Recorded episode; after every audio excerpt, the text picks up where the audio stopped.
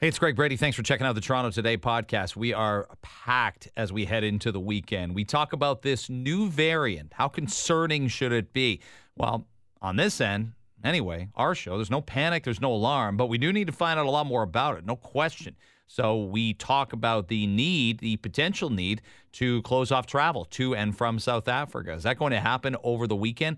We'll discuss it. We might be right, we might be wrong. It's time sensitive, but we got to talk about it. John Taylor from Duran Duran on the show. That's a big one for us. We've been hunting down him for quite a while. The new Duran album is Future Past, and he tells us there's a late August, September stay, maybe one show, maybe two in Toronto, probably at Bud Stage, if you're asking. I'm just guessing, throwing spitballs out there. Ryan Imgrund on the show, Erica Eiffel on the show, two of our favorites for, on, uh, for very different reasons, and much, much more. It's the Toronto Today podcast. We're so glad you're with us, and it starts now. Where we are right now with what's going to be a pretty big story today with uh, a newly discovered variant. Let me set the table, and then I want to play some audio on uh, God Bless Good Morning Britain. God bless Good Morning Britain, the show Piers Morgan used to be on, because they're brilliant putting video clips up. We're like, who can, like, who are we calling? Who, who do I want to wake up on the last Friday of November? And doctors are up. They will get up, but you can imagine tougher to get live guests at six o'clock. But I, I found two brilliant pieces of audio that I think summarize and crystallize where we should be. And that's taking a middle ground approach here, being ready, being understanding that this was always going to transpire. And uh, this shouldn't be treated like you're seeing flying saucers in the sky and Martians are going to come down. Some people are going to do that. Some people are going to do that about this particular new variant. And there's nothing we can do about it but try and drown them out. There's nothing we can do. It, and you know, you know what I say about this. There's some people that want out of this hellscape in a in a huge hurry. Some of the people that have you know, waning time with kids at home. That's the biggest thing I point at. Well, what's your what's your rush?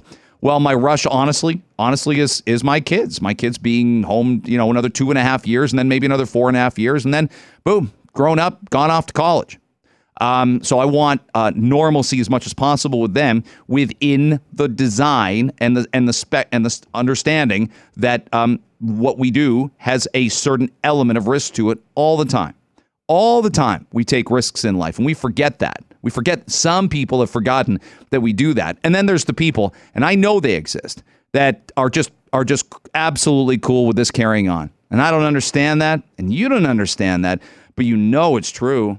You know it's true. There's people that won't mind another lockdown. They'll order their food and they'll order their groceries and they won't lose a penny and they'll make and the pressure goes on healthcare workers and the pressure goes on essential workers and the pressure goes on Amazon warehouses again and people that deliver food and they're so cool staying home, kicking around in their slippers and their bathrobe and all that stuff. And so this new um, mutation news doesn't hit them like it hits the vast majority of us the vast majority of us.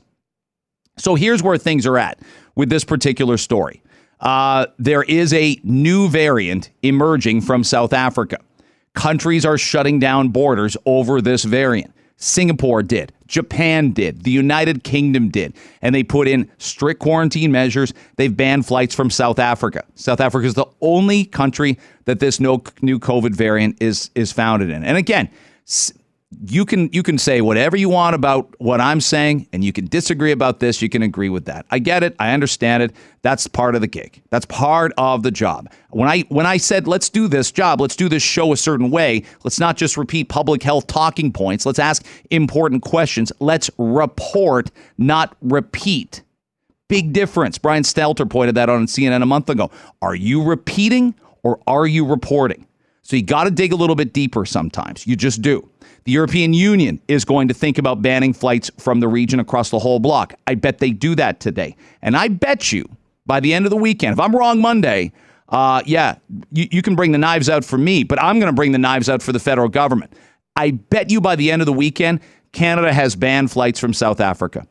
I bet you that that, that ends up happening. What now? Is that a is that the panic or is that proper understanding of protocol and proper delineation of avoiding a bad situation?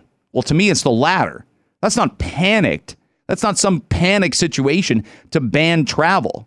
Look, we did this We did this 20 months ago and we overthought it and we waited and we waited and we were like, oh, I don't know. I don't know. Should we ban flights from China? What should we do? How will people feel about this? Will that be seen as racist or xenophobic? It's too late. It's too late. What about this? And, and what if people are coming back from other countries and all these people, we let these people go on spring break and it, it's too late when they get back. You can't keep Canadians, you can't make them wait down in another country. We started to do that in the late going. Do you remember that? In late March, early April, there were Canadians stranded. We're not letting you back in. You're coming in from a hotspot. Stay there, work with our embassy, work with our consulate. They'll make sure you don't run out of money, but you're not coming back yet. And uh, scientists still have so much to learn about this particular variant. Are there concerns it might be the quote unquote worst yet? I've seen that. I've seen that. I've also seen t- scientists say, stop, you know, stop, stop the concern about this. We have to obviously investigate it. There has to be speculation. Look, to me, this is the way I look at it. And I thought about this driving in. And, you, and again, you feel free to weigh in. Text me at 289 975 1640. 289 975 1640. 289 975 1640. Um, it's a little like buying extra life insurance. But if you told your neighbors, well, I just took out more life insurance on myself, they're like, what, what, what is it? Are you, did you find something out? Are you gonna, are you gonna die? What's going? No, they're not gonna ask those personal questions. But this is macro, not micro. You put more, you put more uh, insurance on your home. You, that doesn't mean you're about to get broken into you end up putting a lot more insurance on your car. You buy a nice car, you put more car insurance on it. Everything under the sun. You know how you reject certain things when you sign up for car insurance? Well, I don't want that. I don't want that. I don't want this much coverage. That you don't assume it's going to be stolen. You don't assume people are going to break into your car three times a week. You're just doing it as a precaution. You want to put your mind at ease. Guarantee like there's very few guaranteed things in life but you want to make sure you take preventative measures. Dr. Susan Hopkins was on Good Morning Britain this morning, and she says the concept is get more information, but a, but a travel ban, again, Canada's going to do this before the end of the weekend. I'm telling you this now, okay? I'm not I'm not speculating. I'm not reporting that it's happening. This is my opinion. They'll do that. And there's not much you'll be able to do to sway me from it. They will be on this because you can't afford not to be. But Dr. Susan Hopkins says the concept is delay and slow here. It's not a panic move. So I think the measures that we take on borders are there to delay, to slow, to allow us to have time to gain more information. At the moment, South Africa have been really uh, honest and open and transparent about their data, and their scientists are doing a really good job in finding out more about this new variant. However, we don't know yet whether it's more transmissible. We don't know about how much it'll evade the immune system. But all signals that are on the mutations that we've seen on this variant suggest that it could evade the immune response, uh, both from a vaccine and from prior immunity. Uh, it could be more transmissible. Um, it uh, could be more infectious. Yeah, could be. All of these things could could end up happening. They dis- they detected, discovered the variant two days ago. Have there been flights come in since then? Probably so. I don't know how many flights land from South Africa in uh, at Pearson Airport on a daily basis. I bet you it's not three would be the max to me um, when you spread it out over time and realize flights aren't coming in at all hours of the morning per se. There's a there's a set schedule that probably would be on on a daily basis. But honestly, that like if you're and the other thing is to me, if you're not going to slow down the supply chain, if you're not going to do anything to regulate that, and if we don't do this in concert, in essence, with the United States, we are asking for some degree of trouble. And listen, I've talked about the emotion and the practicality of COVID a couple different times. There's what makes people emotional, like you know, getting your kids vaccinated. If that gets if that gives you positive emotion, fantastic. To me, is is that is there as much impact on hospitalizations and deaths if you get your six year your healthy six year old vaccinated compared to if um, if your 58 year old uncle gets a booster? No, the booster is more important. But that but I'm not trying to talk a parent out of being confident. Confidence is great. I acquired it in the summer once my kids got vaccinated. We went here, we went there, we went everywhere. There's nothing we wouldn't do. There's nothing we wouldn't do right now. I can't think of a thing. And at the same time, we understand that not everybody is, is there where we are uh, right now. A uh, professor, Devi Sridhar, is part of the uh, chair of Gold Global Public Health at Edinburgh University in Scotland. And she makes the point that something like this is to be expected. Of course it is. Yeah, as long as the virus has a chance to circulate somewhere in the world, it is going to keep having mutations. And at some point, one of those mutations will have a selective advantage, being more transmissible, as we've saw with Alpha and Delta, or being able to kind of transmit among people who are fully vaccinated and make them ill, which we have hopefully it won't happen with this one, but that's what we're worried about. So I think it's to be expected. People shouldn't be worried. We will continue to hear about variants. WHO is having a meeting today among experts to determine is this a variant of concern? What are the recommendations to governments? But I think you're going to see many countries going the way of Britain saying, we're not going to watch and wait like we've done in the past. We're on track right now. We have a booster campaign that's being successful. So why don't we actually just hold the progress we have and actually shut down travel, limit travel to those places where it could be imported from? That's it. That's all that's going to happen. That's well put right there. And let me bring up this as we uh, as we head to break. Here's a headline from Janu- rather February 19th of this year. COVID-19 variant found in UK spreads like wildfire. British experts fear what will happen if US won't lock down.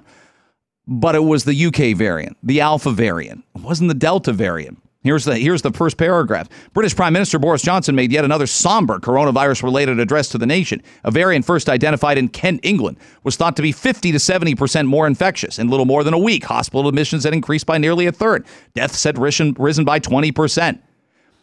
You don't talk about Alpha very much. You don't talk about the UK variant very much because something came along that was more transmissible and more concerning. And this thing kind of flopped. It kind of died out. It didn't have a lot of steam to it. I bet you we close our airports. I bet you we protect our borders. If I'm wrong, I'll tell you so on Monday. I got it wrong, but but I blame the Canadian government for not acting proactively. Be on top of this. We know what we're doing now. There's no reason to spread panic. But this is like again buying that extra layer of insurance. Insulate yourself, okay? We're able to do this.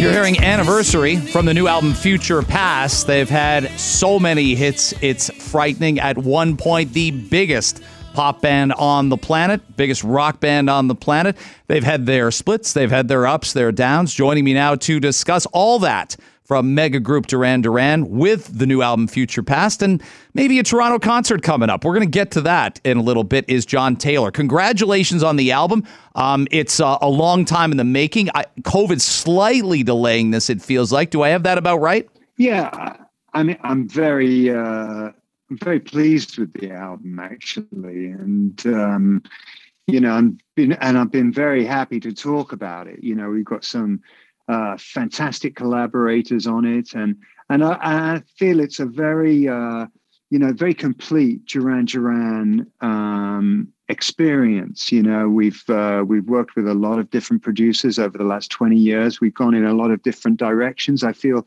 this new album is what is really captures the essence of, of, of what the band is about you know because we, we got the inspiration and and then we get stuck in the weeds and then everybody then you know it, it just takes time. I, I can pin uh, i could pin an extra 12 months on thanks to the i could i could blame the pandemic for for three and a half years as opposed to two and a half years. But actually i think the pandemic brought a uh, actually brought a quality to the sort of the final round of work uh, that made the album a whole lot better um, than the album that we would have uh, released had we released it last year. I think I think it turned out to be a, a whole lot better because of you know the emotional experience really of mm-hmm. uh, of, of last year. Um, so. Mm. John Taylor's joining us, of course, from the legendary Duran Duran. The new album is called Future Past. I want to ask you about a few of those tracks. Um, the new tracks. I saw you do Invisible on an award show a couple years ago, and it's great. Anniversary is great. Um, but you bring up something that's really interesting. When did it shift to where we know what a treadmill you guys were on? You you documented it in your book. You guys have all talked about it. What a treadmill you're on until Live Aid. Then you recoup uh, in in '86. Um, you know, with a different core when did it sort of shift, John, from where you could call your own shots as to when something gets released or who you? Because even when you have this triumphant, incredible return um, with the wedding album. I'm sure there were record company guys that mm. were like, let's go, let's go, more, more, tour, tour, another album, follow that up. When did it shift to where you could kind of call all your own shots? Well, I think there's that there's that period out of the out of the box, as it were, the beginning period where really you're you're just game. You know, everybody's nobody's got a life. All you want to do is play and be in a band. And you know, and if you're lucky, you've got an organization around you that that know what they're doing and, and care about you. And you know, and I was really happy to roll with that for about four years, I guess, you know, and it was very intense, but we got so much done, you know. And then I would say, you know, and, and, and then, you know, almost reflexively, you want to take control. I think you see it happening with almost every artist, you know, and and it's almost that period where you really you don't appreciate that what you just went through was something really really extraordinary. And now you know we have total control but you know it takes us four years to put an album out. Just be sure to make the right album and i always felt looking back it was like the worst the worst advice you can give anybody you know because and I wanted to call the album the right album, you know, because it's like, what's the right album? You know, you know, sometimes the right album is the one where you go, okay, we're done. You know, and I think that, you know, particularly like technology, you get in the studio, there's so many thousands of ways of of doing things that that, you know, making that decision to stop, you know, becomes almost like the most important decision on the project now I remember seeing I watched it a bunch of times because it kind of it kind of started getting in our uh, on our televisions all the time when the pandemic hit. So I, have watched um, there's something you should know a few times, right? The mm. doc from a few years ago. I yeah. love something you said where we said we all did our different things. We all know what we do best. We've tried working with other people. It had its huge huge highs and huge upswings, but we know what we do best. And Simon said something that I thought was really profound, and it's probably hit all of us during the pandemic. It's like the first time that it it happens that you sort of you drop a little bit and it's not what it once was. It's pretty scary because you just think everything is going to go on for and you you're such a musicologist you probably thought about bands and acts and you're like what happened to them? Why did why did that only go two albums? Why did that only last 7 years? And but then you just relax a little bit. It's not easy. It's like what we've done the last 20 months. It's like whatever whatever bad happens um it's there's nothing i can do about it now. All i can do is focus on the future. And your group seems to have done that so well the last god 15 20 years. You've just you've just had tunnel vision about what's to come not what was in the rearview mirror. We have this uh, inbuilt survival mechanism you know and you know and and and there's a level of respect that we have for each other you know and sometimes we don't like each other and sometimes we don't like you know, I mean, I, I hate like confrontation, but sometimes it's necessary. And particularly, uh, you know, in the creative process and working with other musicians was super important for mm-hmm. me because I, I just realized, you know, I mean, you know, and you, one can even say this about life. I mean, we all find ourselves in circumstances and we're like, you know, maybe there's a better, you know, maybe there's something better out there for me. I, I've come to see that, you know, whatever problems you know I'm dealing with on a daily basis, I can you know I can blow it all up and and move to Nevada, but I'm just mm-hmm. going to be faced with a, a whole different sense of set of problems. You know, so I might as well deal with these problems. You know, I was you know, I was traveling around, you know, with a band. It had my name on it, you know, and there was something to be said from it. But then I just thought, I'm, I'm having to go through the same rigmarole, the same BS with these guys. I might as well be doing it on an arena level and doing it with, with you know, with with those guys. You know, we do, you, you know, chemistry. You know, it's it's it's something. You know, we are so fortunate. You know, I mean, I started bass by default. I mean, I was never you know, I was never a musician as a young man, you know, or as an adolescent. I picked up a guitar because I wanted to get into the punk rock revolution. I mean, it was everything was going off. You know, there was this explosion in in in England in 1976 when I was 16, and like every kid my age wanted to play guitar, and none of us could play a note. you know, but but it didn't matter. You know, we were never we've never been a, a, a group that has been about technique. I mean, none of us can read music. You know, yeah. we, we it's more about you know it's more about fraternal respect. You know, that's almost what keeps us going. You know, it's it's just this this mutual understanding and this you know and this you know and just by sort of hanging together and, and put me in a room with a, with with any other bunch of musicians and trust me I'll I'll come over as being a, a mediocre musician but with that band I'm like amazing you know because I learned how to do my thing with those guys you know and I, I and we're all a bit like that you know mm. John Taylor is our guest from Duran Duran. The new album is called Future Past. He's talking about it on Toronto today. Uh, we'll talk about uh, Toronto maybe in the future for you guys next year in 2022 as well. You know, you did you sort of did your bass sort of force its way to the front of the lineup when it came to some of those songs, and especially in the first 15 seconds of songs. Oftentimes, as you know, mm. you'll hear guitar, vocals will kick in, bass and drums. But like I'm running the other night, and I'm and uh, my own way comes on shuffle right mm. from your debut, and I'm mm. like the bass is right right at the front. I wonder if you're sort of that that footballer that you know the ball had to be passed to him. He's wide. He, he knows what to do with it when he gets it. Did hold back the reins like that too? Do you? Yeah. Did, is it by design? Did you know you were going into a band where the bass would be so prominent, or did you just sort of push your way forward and get it there? Well, you know, I just mentioned the punk rock thing. You know, that, that got us all reaching for for guitars and you know and punk rock was a very guitar oriented music you know i mean like I, you don't think of bass players you don't think of rhythm sections when you think about punk rock. And you know for us we call that new wave you know mm. and new wave was groovy. You know we always say well what defined new wave as something different from punk? Well new wave you could dance to it.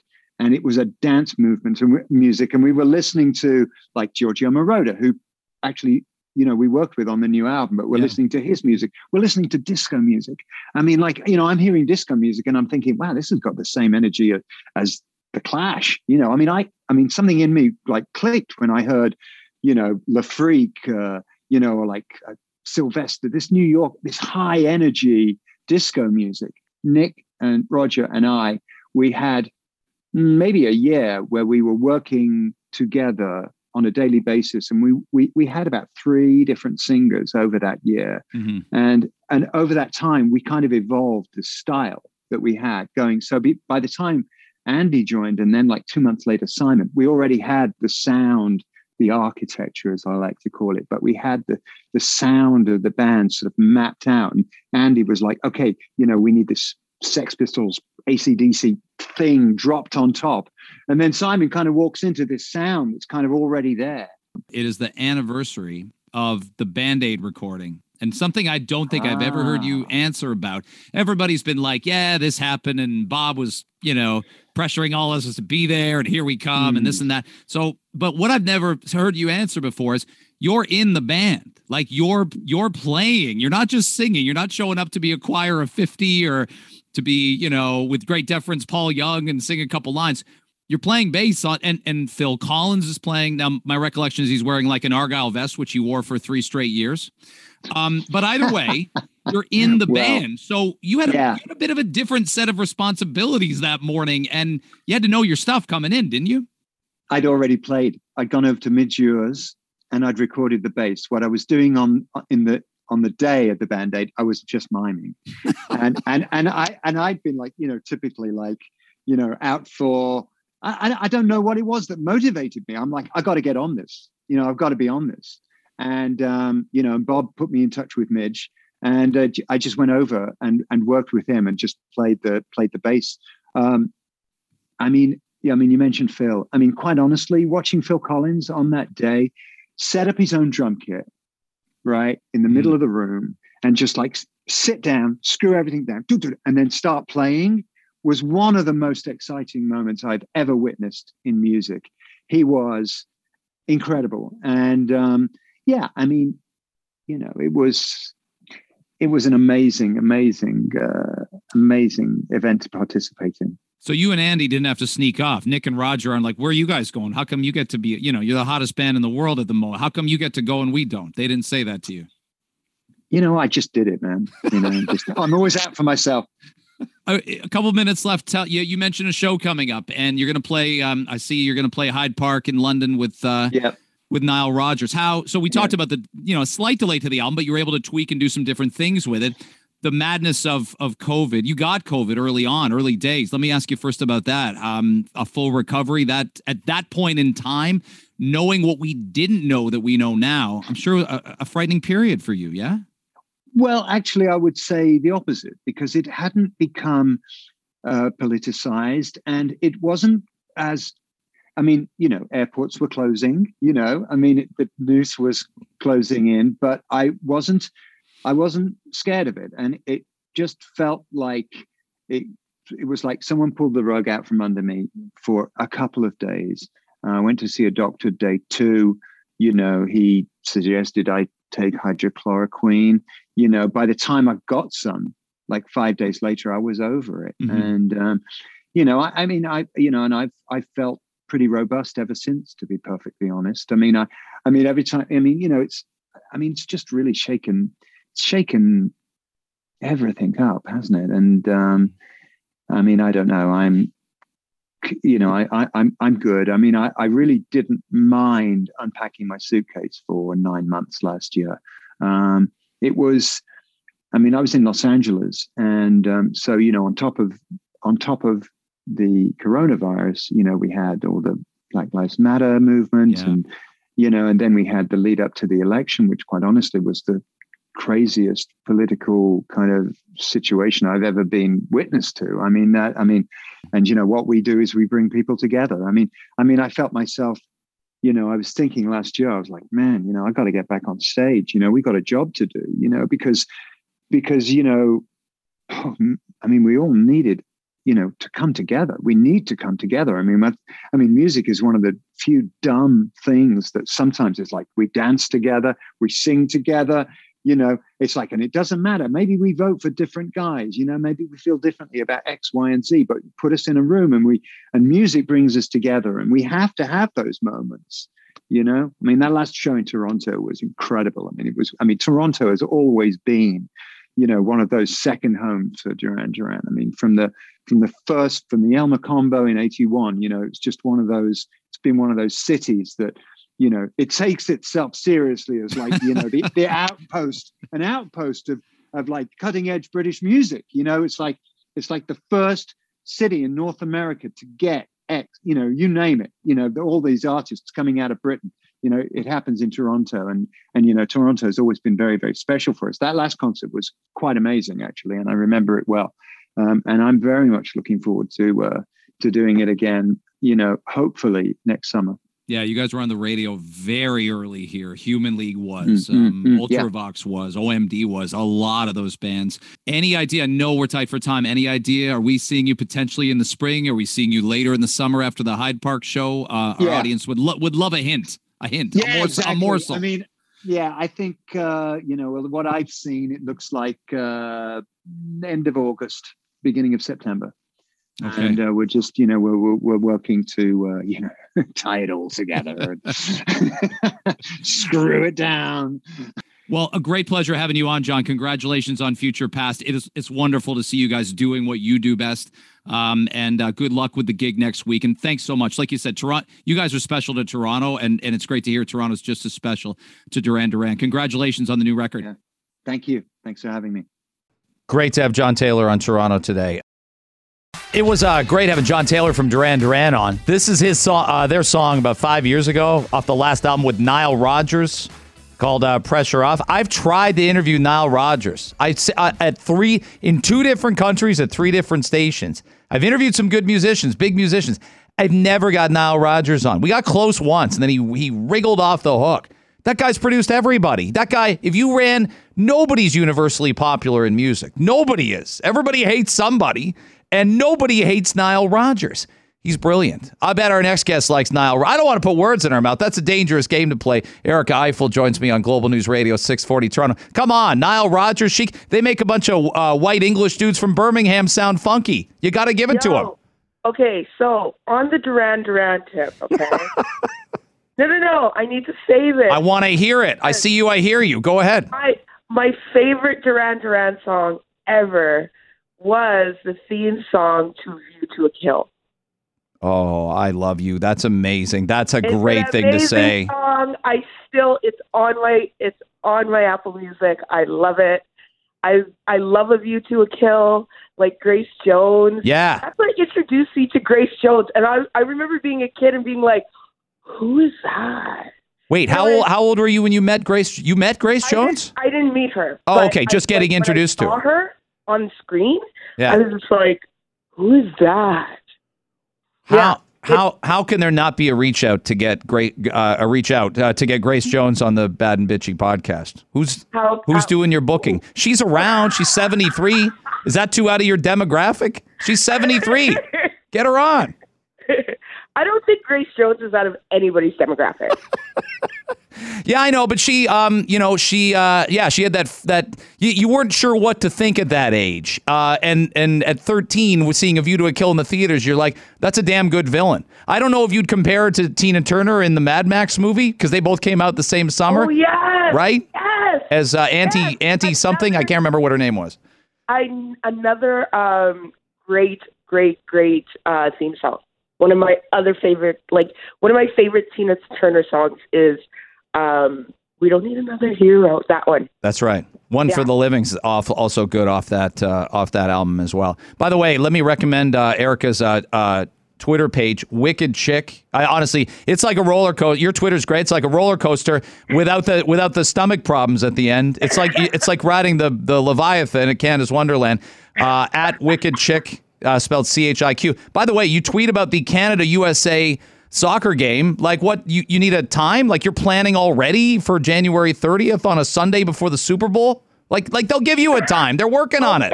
You just you just said exactly why.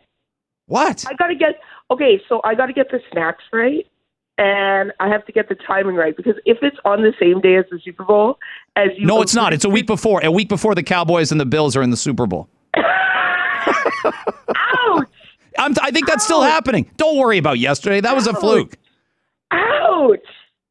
That hurts. It's gonna happen. I, I it's going. It's them or the Rams. the Bills. That's like saying that's like saying like the Lions and the Jets are going to be in the. Oh God. no, Nobody not would. Nobody would uh, would watch that. Um, you wrote in the Hill Times this week when you write about the NDP. What kind of reaction do you get? I want I want people to go there, read your column on the NDP. Wh- wh- is there a how would I put it? Is there a platform? Is there a responsibility to you that the NDP is not performing or at all or not performing well? I just don't think they're performing. Period. I think I think the Ontario NDP is similar too. They, the NDP have a problem, and I don't know if they don't like success or they're not ambitious. I don't know what it is, but they seem to be happy to be in third place all the time without really doing anything and without really risking anything. And that's my problem with them. We're in a time right now where progressive ideas of sick days, for example. Imagine sick days being a progressive idea. That's a problem. Anyway. yeah, it is as opposed to just a basic human right, right? Like like clean, like I don't know, clean drinking water, right? Exactly. And we've had so many of these basic labor rights just scale back over time that I don't I don't think some of us realize how precarious some of this work is. Um, I'm not the NDP had the balance of power in the last parliament. They did push the liberals a little left, especially when it came to income supports. Um, however, if you take Bill 21, they've been they've been disgustingly ineffective and happily so.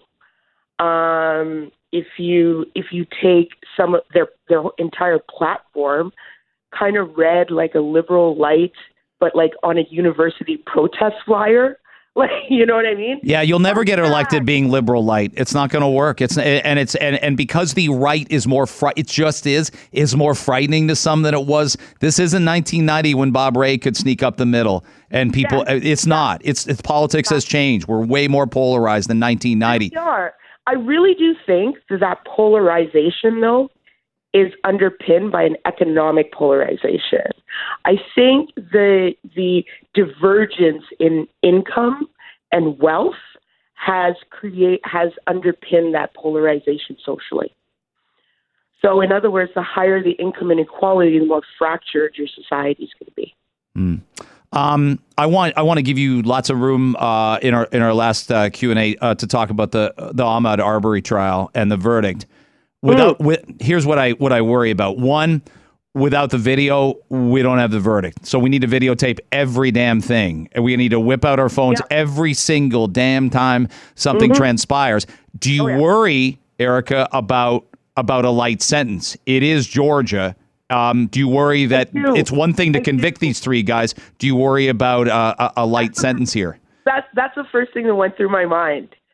Um, the other thing too is these court cases are very political now. I mean, Yeah. they were always political, but you know, we talked about Kyle Rittenhouse earlier this week, and that was that had a lot of political underpinning. If you think about, you know, if you think about the jury pool later on. I mean, when the president of the United States is telling you that the, that the kid's innocent, that's a problem, right? Yeah. and and and then you have people like Florida's um, uh, DeSantis's um, press secretary taking a picture of him when he's at. So the point is, is that in Georgia, um, and it is Georgia, and we know we know what happens in Georgia. So I I'm not celebrating just yet, and one doesn't cancel out the other just because you get a conviction in one doesn't mean that justice has been just rendered net on net. You know what I mean? No, it sure doesn't. It sure so, doesn't. Yeah, so I I really wonder about the sentencing. I really worry about how politically motivated it will be, um, especially down where Kemp is Mm. in Georgia. Um, so I'm I'll wait. Let's put it that way. Yeah, I'm sure that I'm sure the state in which they all still do the tomahawk chop. Uh, I'm sure these guys.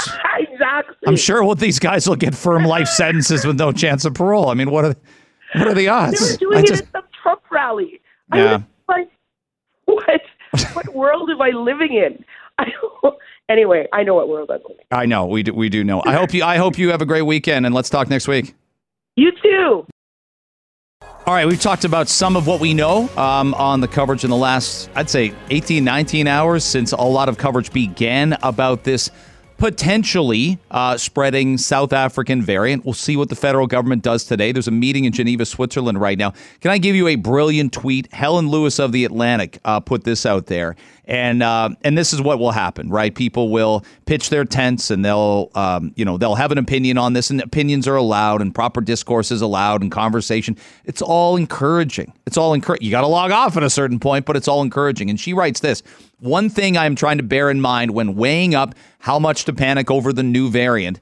I bet that stories about the pandemic restarting, the pandemic restarting is in quotes, or vaccine escape, and vaccine escapes in quotes, get clicked on like crazy. I'm not saying new isn't serious, just that there's a big incentive to hype it.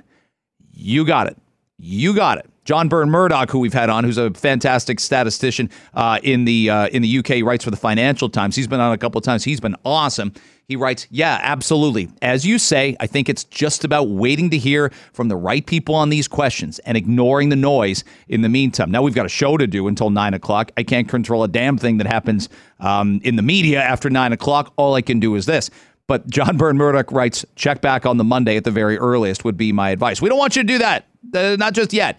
Ryan Imgrund, biostatistician, uh, joins me right now. We got a ton to get to. What are your observations of this? And you've watched, you're a media vet now. You've watched media coverage of this.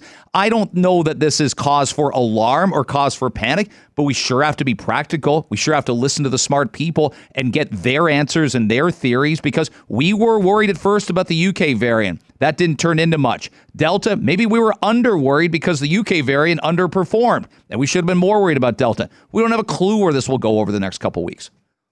No, and I mean, really, all that we know right now is from a microbiological standpoint, there's some bad aspects to what we have here. We Mhm. don't know, though, what it means in terms of is it going to take over from any other variant? And that's really the big thing. Once this, you know, if we start to see numbers of this that are more than the like Delta variant, then you get worried. But I think worldwide now we have less than 100 cases. So it's good that we caught it early, but we really and like truly do not know a lot about it. I could, I, I mentioned earlier, I could find, and I, and I did uh, late last night, uh, a lot of deeply concerning articles about the UK variant that was deemed the alpha variant. But uh, but but again, it it had a little bit of fizzle to it. So I see headlines, I see panic used by headlines, alarmed. Some people are using. I just think this is this is practical. This is getting extra life insurance. This is getting travel insurance when you go on a trip. That's not being alarmed. They don't warn you on the plane, "Hey, we may run out of fuel or the plane may crash or or you may have a really bad flight." But you know that it's an option. We know this could get bad, but I don't think you, we change anything about our day-to-day routine today, tomorrow, or the next day about it. And that's it. And I think we saw with the uh, the Delta variant as well that once we were actually concerned about it and we started to look for it here in Ontario, it was already here. And I think we'd find the exact same thing with this variant too. If it's as bad as we actually think that it is, once we start to really, really look for it, we're going to find it if it's as bad as it actually is. Ryan Imgrund, our guest biostatistician on Toronto today, visits with us every Friday at 7.30, and we're always thankful for his insight and time. Let me ask you about, uh, I know you've, you've dug in, and, and you've been right to do so, about uh, inadequate PPE, about elements of education that, um, that, that weren't planned out properly. I, I have had my criticism of the TDSB for many many things this year. I think they get this right. Uh, they are announcing a mandate uh, that says if you're 12 plus, when and everybody in high school is, and you want to play extracurricular sports, you've got to have proof of vaccination. Ryan, you, you your uh, municipality in Sudbury adopted this. We've all been dealing with this. My kid's soccer team has this. This just makes sense. Maybe it's a little late, but I think we should praise them for getting there in the first place. Yeah, I think this is something which is absolutely fantastic. It both allows sports to happen and it allows sports to happen in a, in a very safe environment. And it's actually kind of funny because if you think about it, in schools that have been allowed to have permits in other areas and they have been having outside groups come in, those outside groups had to prove vaccination status, but then the students in the school that were doing those activities did not have to. And we've seen that in some areas already where uh, school wise where they had like extracurriculars wide open, but they did not have a vaccine mandate for their students, that numbers are getting absolutely out of control.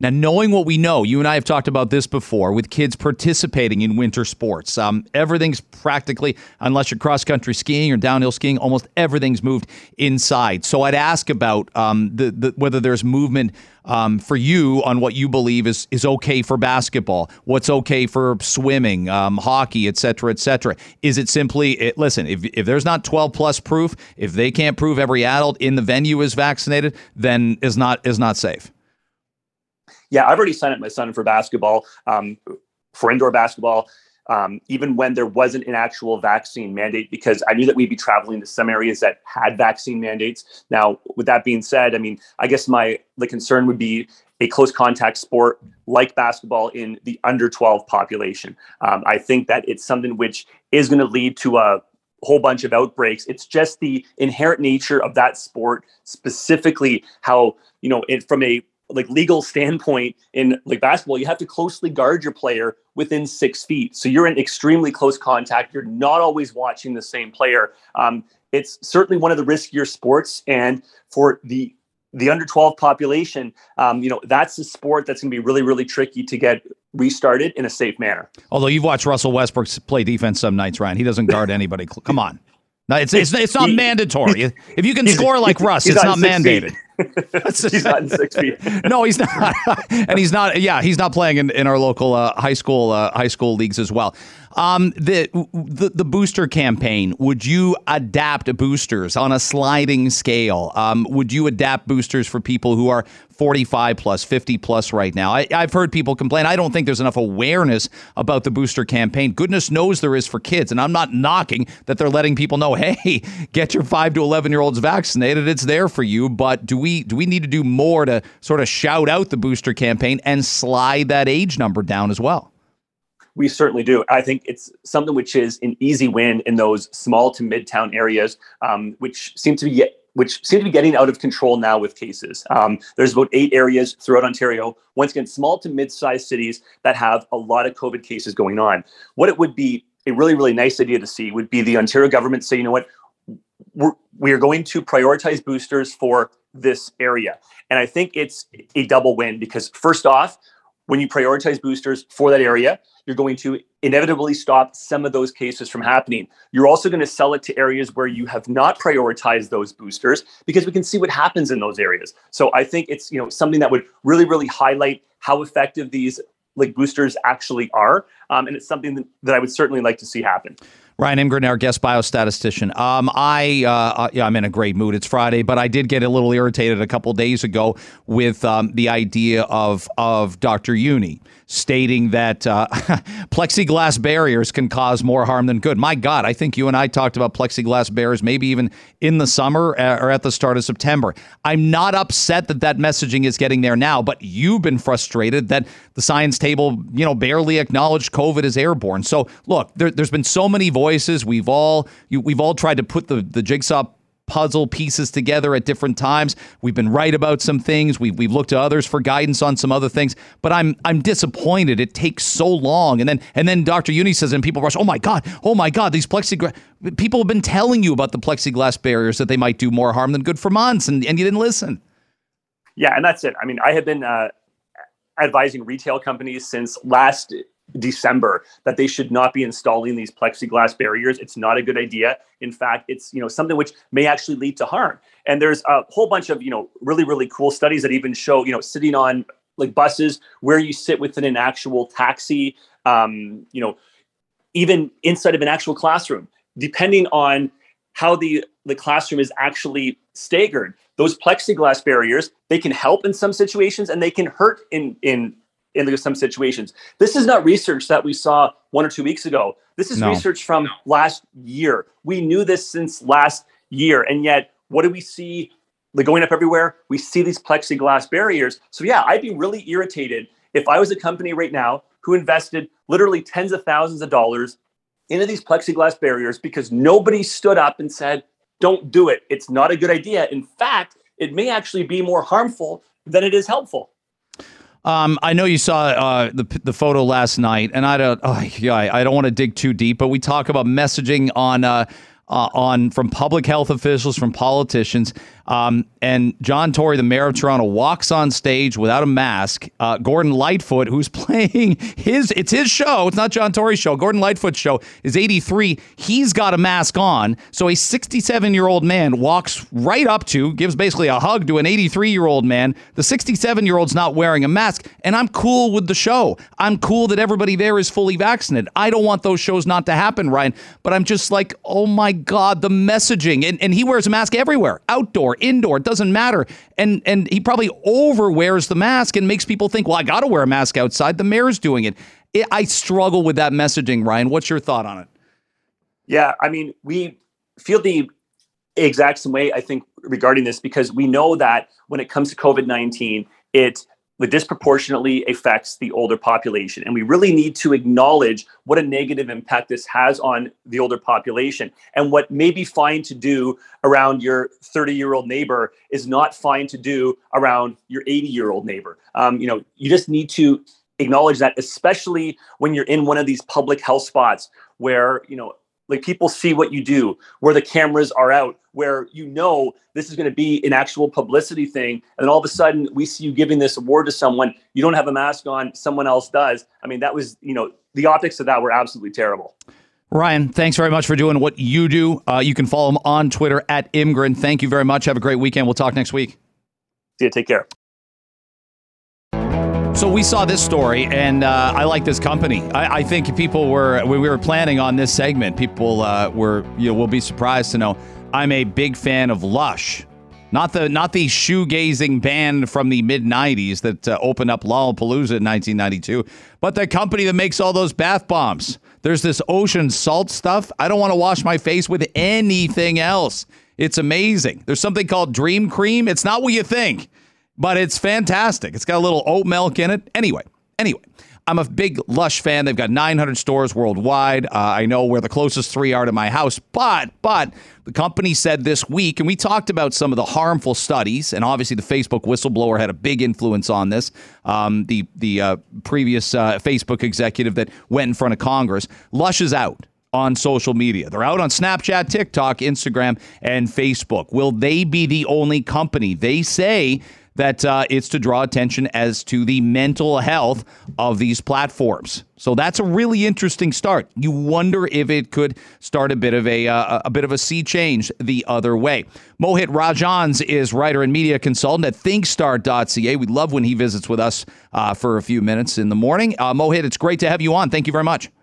Good morning. Good morning. Thanks for having me back. So, what was your uh, uh, what was your take on that when uh, when a big company, big global company like Lush, um, decides enough's enough? Will others? It's hard to see the big ones, right? It's hard to see the Cokes and the American Expresses following suit, but it's something, isn't it?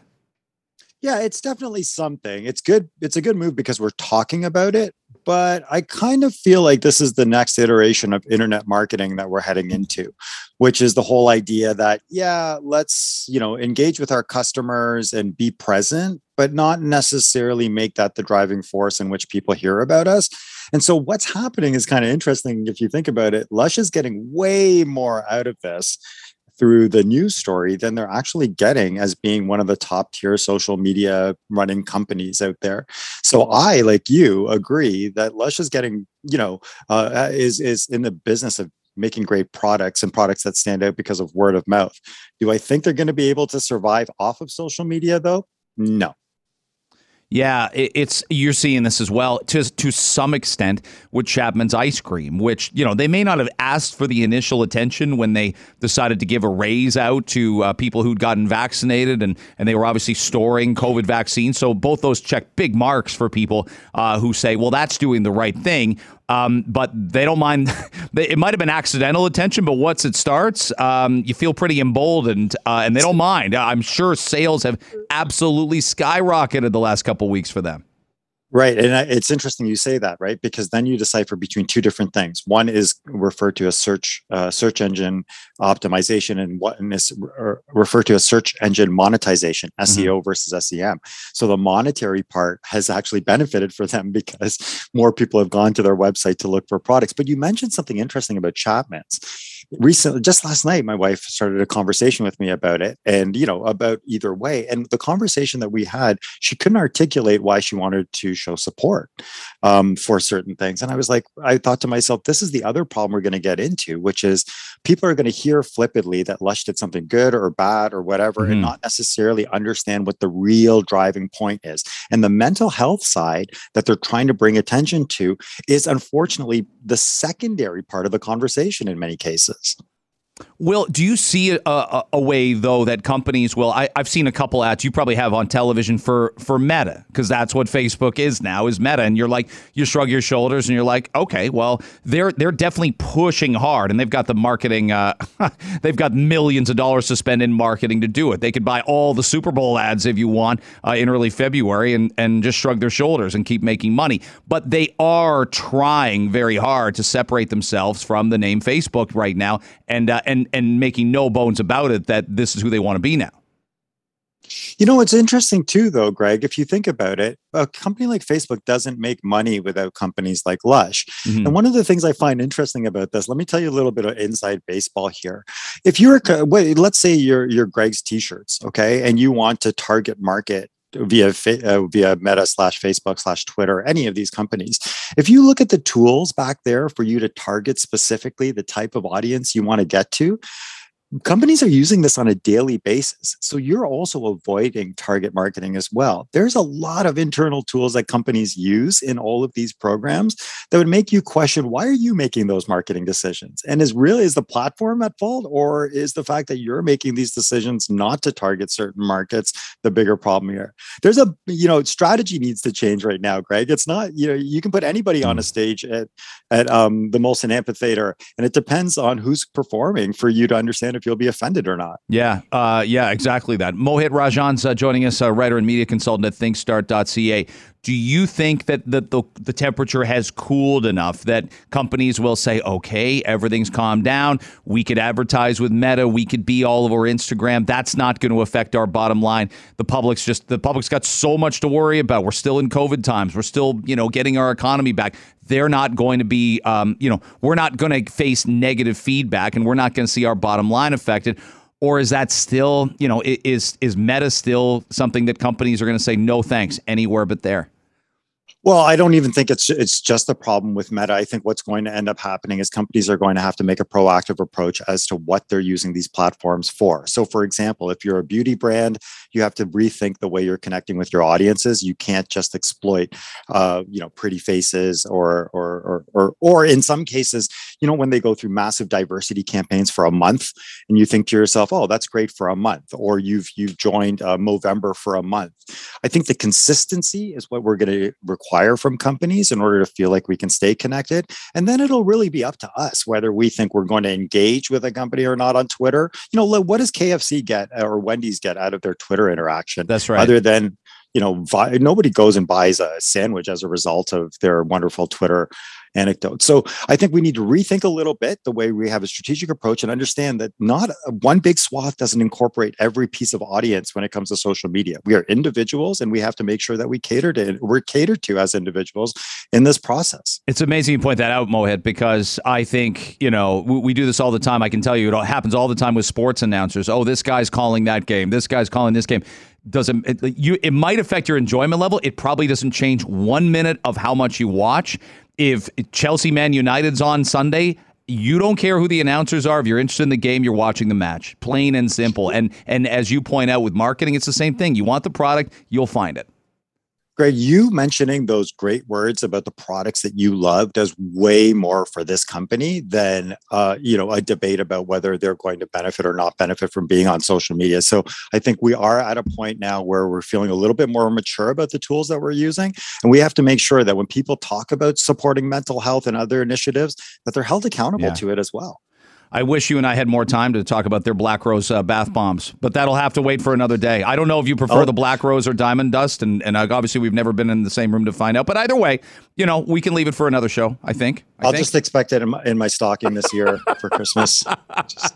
There's one called Snow Fairy Lights. I'm a little hesitant on that one. I'm not sure that's going to quite. You know, I'm a masculine man. I uh, I don't know. It's uh, it's pink, sweet, and sparkly. But so so are a lot of things. Mohit. I don't. I know. would press. I would press I, like on that one. Would you? for sure.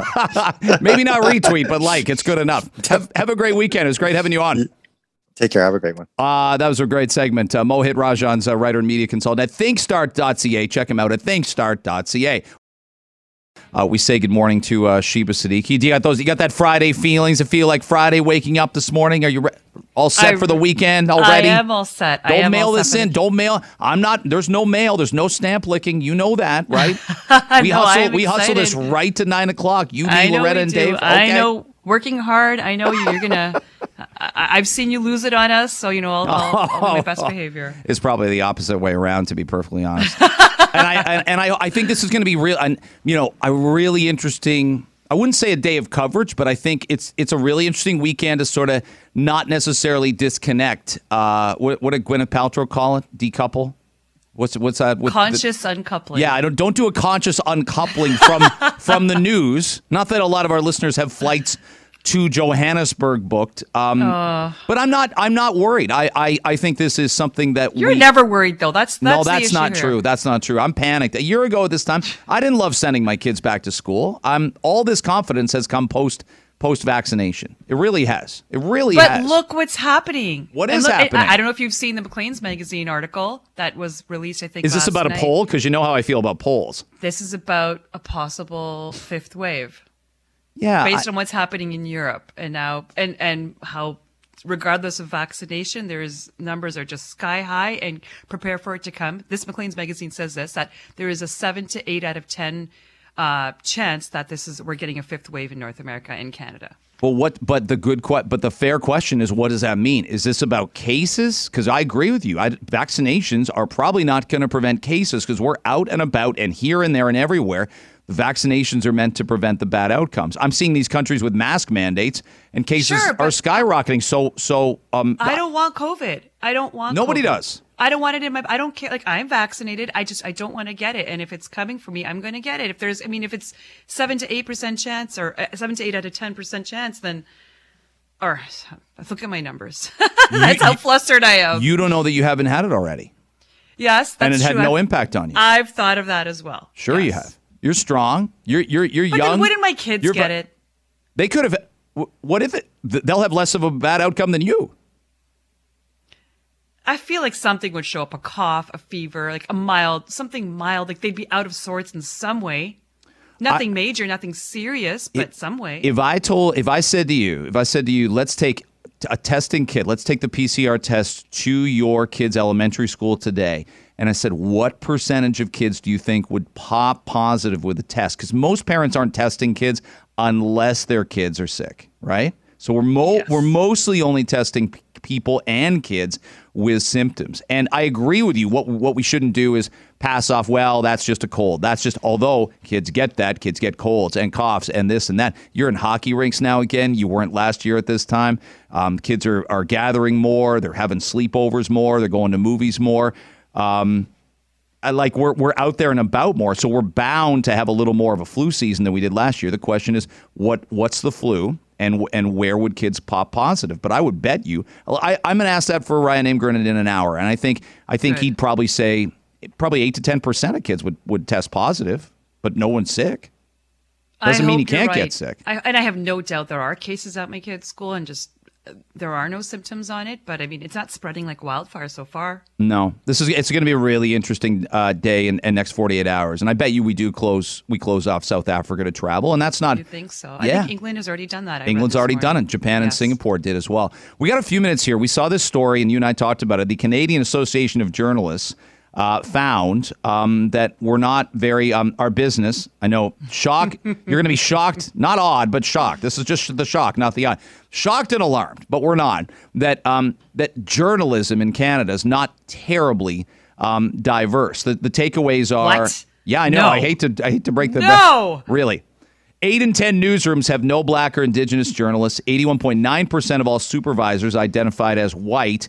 Um, half of all newsrooms surveyed exclusively employ white journalists. Two of three, two thirds of outlets have no Asian staff. There's a lot of these stats. And so a tremendous, even if you see a face and you go, well, that's a non white face on television, or you think you hear somebody in the radio, um, it's it's it's better than it was. It's nowhere near where it should be. Is the best sentence I could give it, right? Okay, so first of all, this is the first time we've had these statistics like this in Canada. So kudos to the Canadian Association of Journalists for doing this. Um, and you're right. Have you ever? You've been in the business for decades. Have hey, you ever take it had, easy. Have you ever had a non-white supervisor or boss? Um, have I? Uh, no. Me neither. I've been this for 15 years, and it's funny because I've only worked at three places, three three companies, three career? news. Yeah. Okay, yeah, yeah. fine. Uh, in your industry, have you seen a non-white?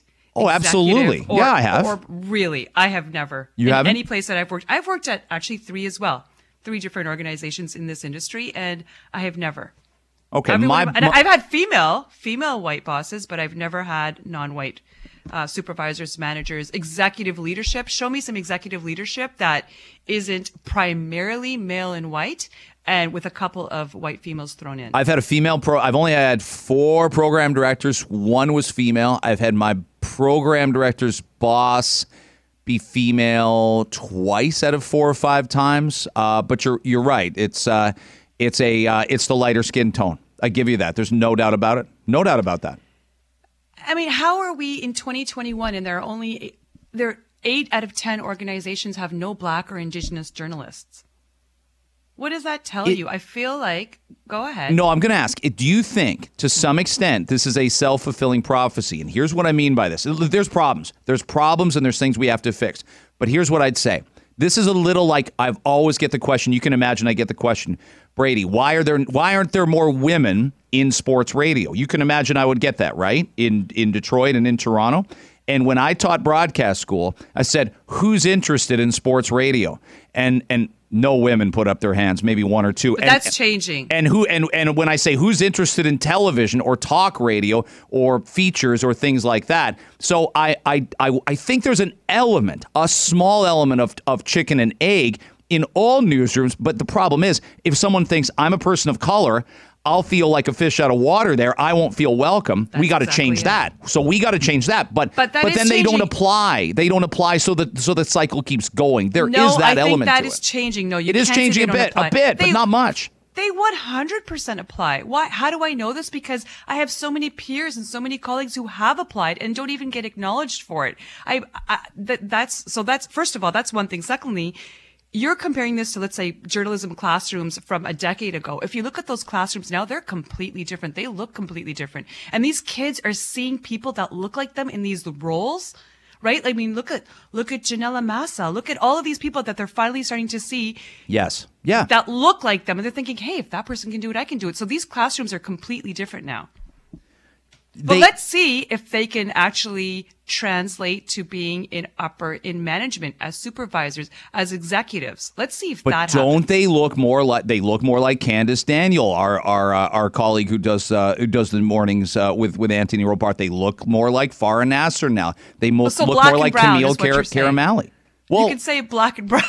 I yes, can, but- yes, it- it- sure, but that's because they're finding people that look like them doing these jobs. It took forever to get there, though. But it's but okay. So I, when I told my parents back, let's say when I when I was a teenager, I want to be a journalist. My mother just said, "Oh no, that's not that's not going to happen. They won't hire someone that looks like you." And I was just like, I thought, really? And, and I looked on TV. There was nobody. There was Monica Deol. yeah. Do you remember Monica Abs- from? uh, Electric Circus? Dave Bradley Yes. and I were on Electric She- Circus once together. Not as a couple, but we were there. like Dave shaking his head. Dave's television. like, don't don't don't uh, Dave, right? Don't unleash that footage. You and I there, Electric Circus on a Friday night. Master T was there. Like uh, uh, from Xtendamix, like I knew, I knew all the Much Music people. Come on, Yeah, I'd be the guy standing in the corner doing the scratch and peck, you know, scratching my foot and pecking my face because that's how I dance. Yeah, exactly. So I, I get it. I hope you tell your mom every week that she was wrong. Not that we want to, you know, we should respect our elders. she- I tell but my what I parents all the time when they're wrong. I started off my career in television, so I think at that point she sort of checked herself and said, "Okay, things are changing." Yeah, it's interesting. I, like I want to, I want to flesh the conversation out a little more later in the show. I don't want it to be a self fulfilling prophecy, but I worry sometimes. Sometimes it is. Sometimes it is. Thanks so much for checking out the Toronto Today podcast. It was great uh, having you along to listen. If uh, you don't mind sharing it with a friend, pass it along, pass it down the road. We're getting bigger numbers. We see that, and you're taking to the show, gravitating towards it, and we're really appreciative of that. You can find us always wherever you get podcasts. Have yourself a great weekend. We're back with a live show as we uh, get a lot closer to December, last month of the year. I'm willing to put 21 behind us. I'm willing to do that. We'll talk uh, on Monday.